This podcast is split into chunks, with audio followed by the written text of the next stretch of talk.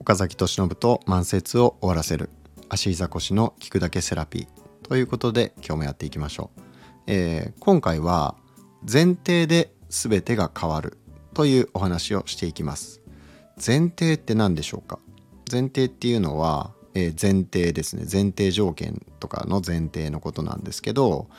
えー、大前提としてとかっていう風に使われる前提ですね。で、前提でなぜ結果が全て変わってしまうかっていうとこなんですけど、慢性痛の治療においてあなたが治療院っていうのはどういうところかっていう、治療っていうのはどういうものかっていう、そもそもの前提が間違っていた場合、これは慢性痛だったり慢性症状っていうものを克服することは非常に難しくなります。一番多い、えー、患者さんが考えている前提の間違いっていうのは、えー、治療院っていうところは施術を受ける場所だ、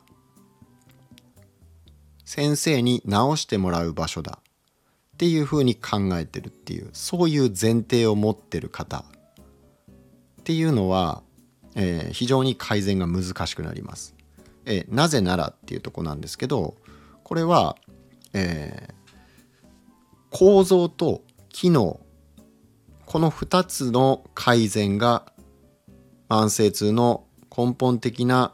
治療において必要不可欠だからっていうことなんです。ちょっとこれを分かりやすく解説していきたいと思います。構造と機能、このふたつを改善することが大事だって言いました。じゃあ構造って何でしょう？機能って何でしょう？まず構造っていうところなんですけど、これは、えー、筋肉のこりだったりとか、えー、骨の骨格の歪みだったりだとか、えー、まあそういう関節のまあ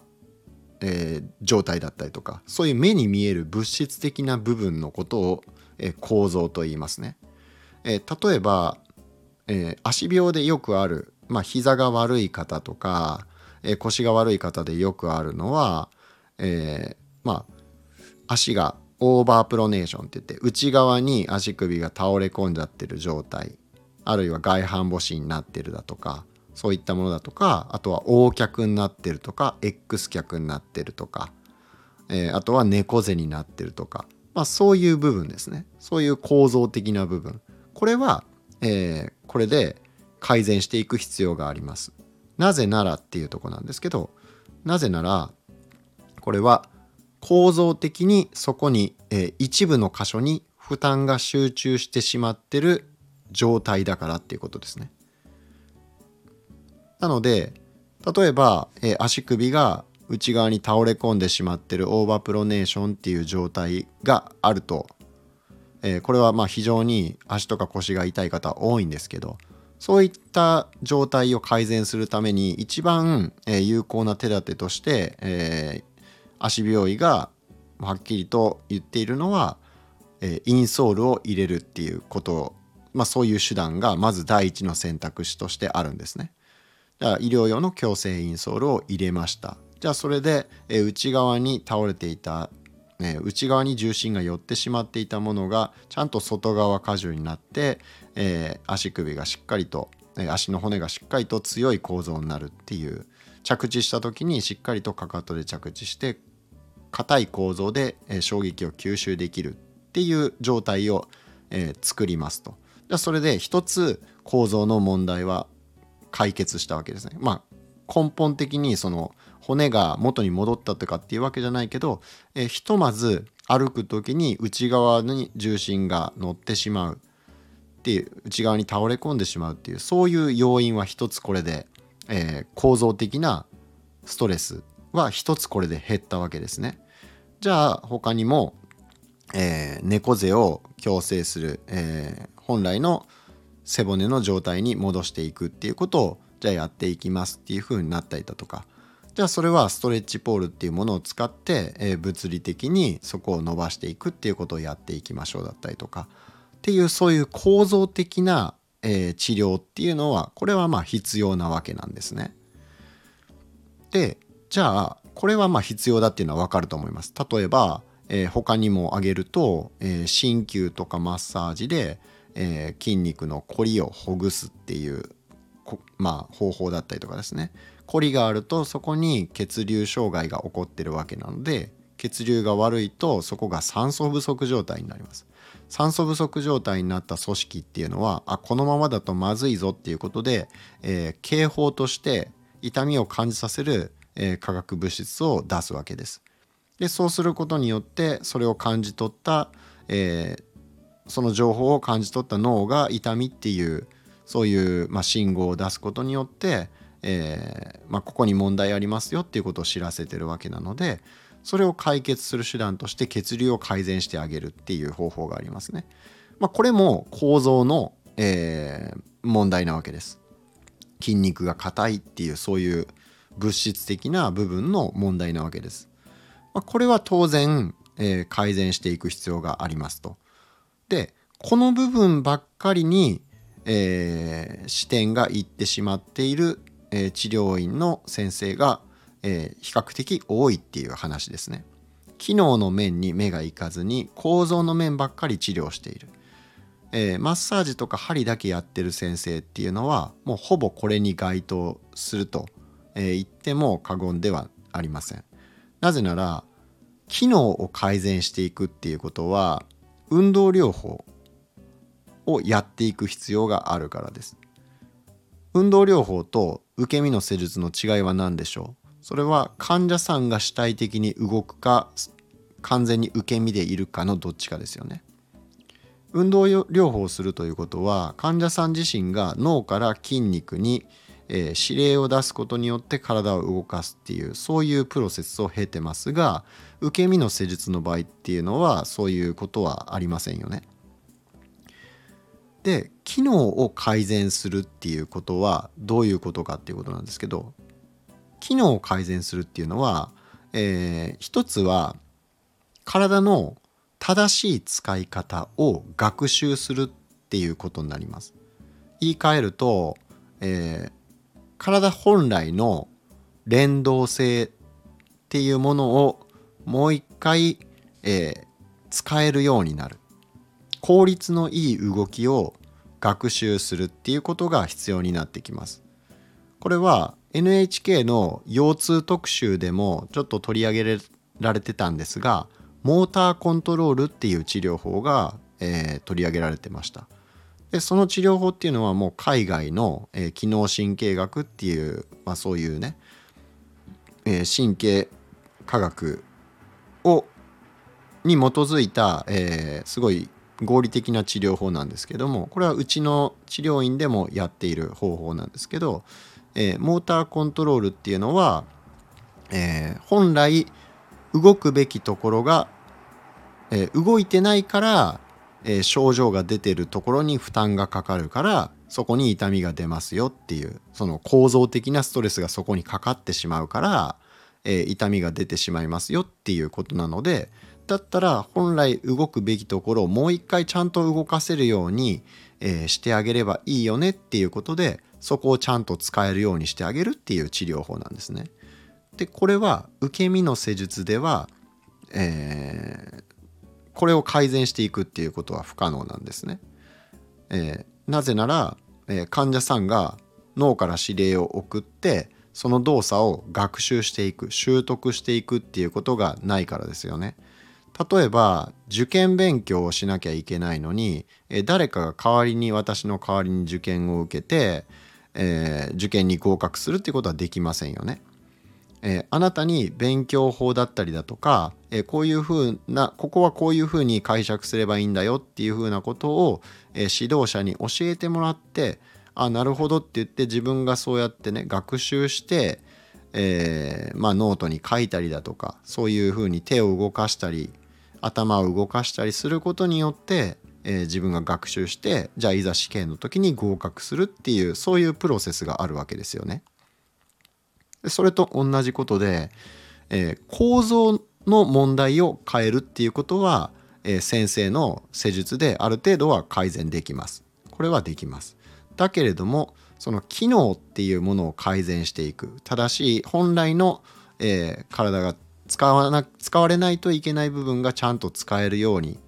なっていれば、えー、その症状っていうのは膝が痛いだとか腰が痛いとか肩が痛いっていう症状は本来出ないんですね。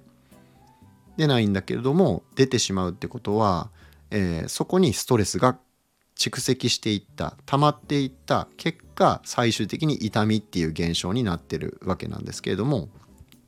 えー、これじゃあそこになんでストレスが溜まってしまったかっていうと他の部分がちゃんと使えてないから、えー、そこが代わりに、えー、使えてないところの働きを頑張ってカバーした結果そこが頑張りすぎて、えー、疲れ切ってしまったりだとかして、えー、組織に損傷が起こったりだとか、まあ、酸素不足が起こったりとかして痛みが起こってるわけです。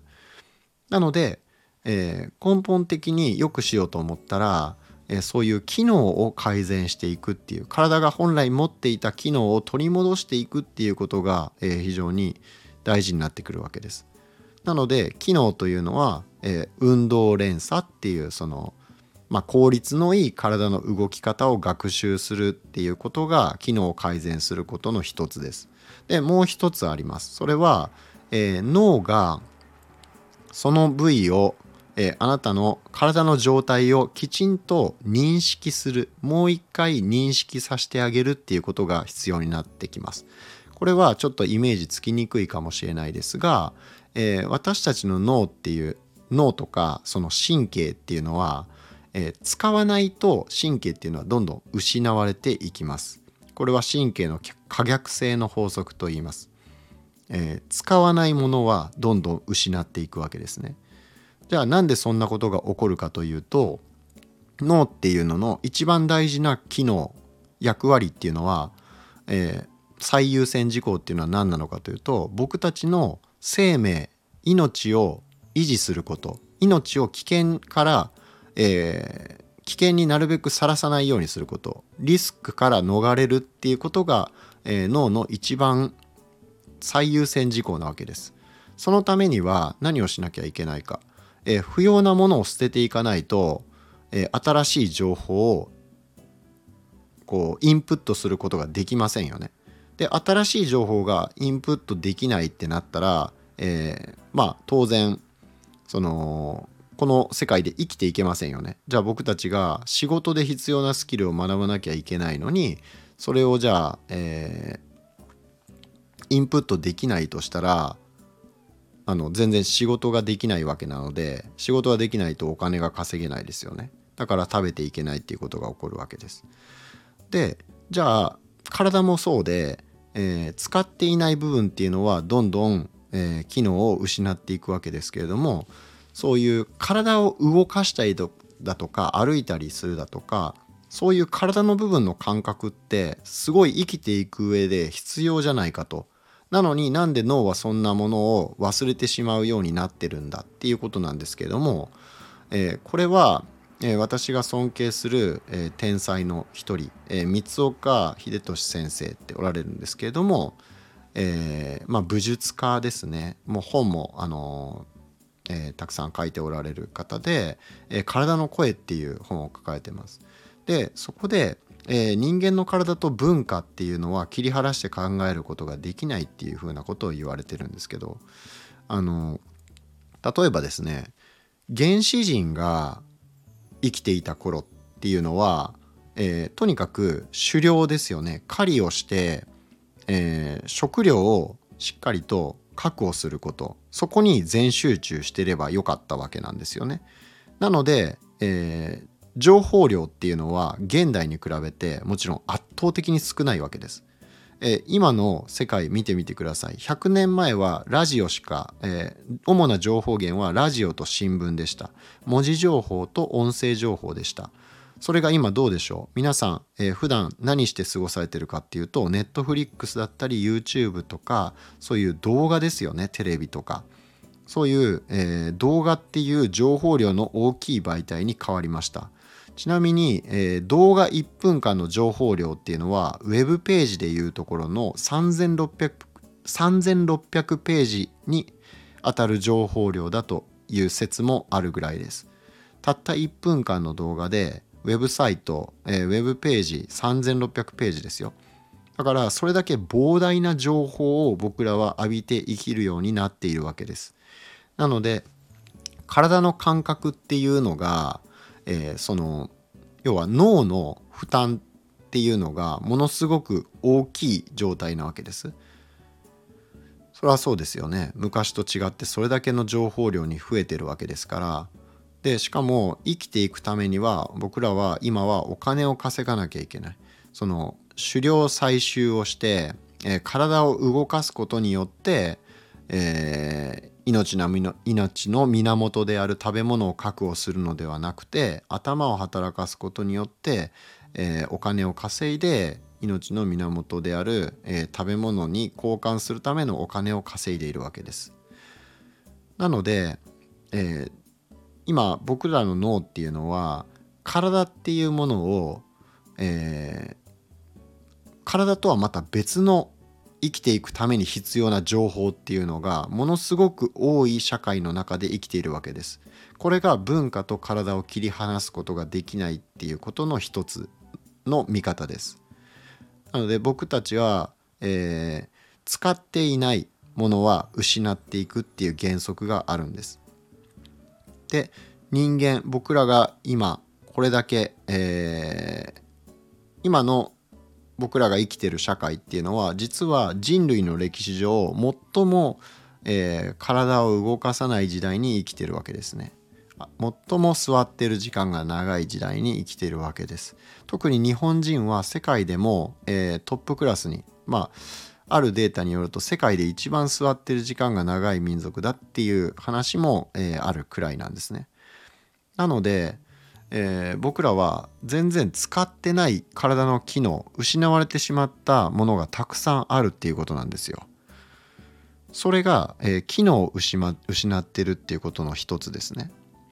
で、じゃあその機能をどうやって取り戻していけばいいかっていうと、これは、えー、その使ってなかった部分をもう一回使って動かしてあげるっていうことになります。これが、えー、先ほど言った運動連鎖っていう体の効率のいい使い方、体に負担のかからない、えー、一部の箇所に一部の関節だったり筋肉に負担が集中しないような効率のいい、えー、動き方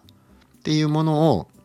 もう一回体を動かすことによって失われてしまった感覚を取り戻していくっていうことが必要になるわけです。本来僕らはその感覚を持っていたはずなんですけれども、使わないことによって忘れてしまっている。それによって使えなくなってしまってるっていうことなんですね。で、えー、脳は使っているところっていうのはどんどん感覚が刺激されて、そこの状態を認識できるようになります。これを、えー、そこを誰かに触られたりするだけでも感覚の情報が入るので、えー、脳はそこを認識しやすくなります。なので、えー、僕が今やっている施術っていうのはそこの患部に触れて感覚情報を与えてあげる、優しく触れて、えー、脳に教えてあげるわけですね。今こういう状態だよ、これぐらい動かせる状態ですよ、これぐらいだったら痛くないんだっていうことを脳に情報として教えていって、でじゃあちょっとずつ、えー、力を入れてみてもらったりとかするわけですね。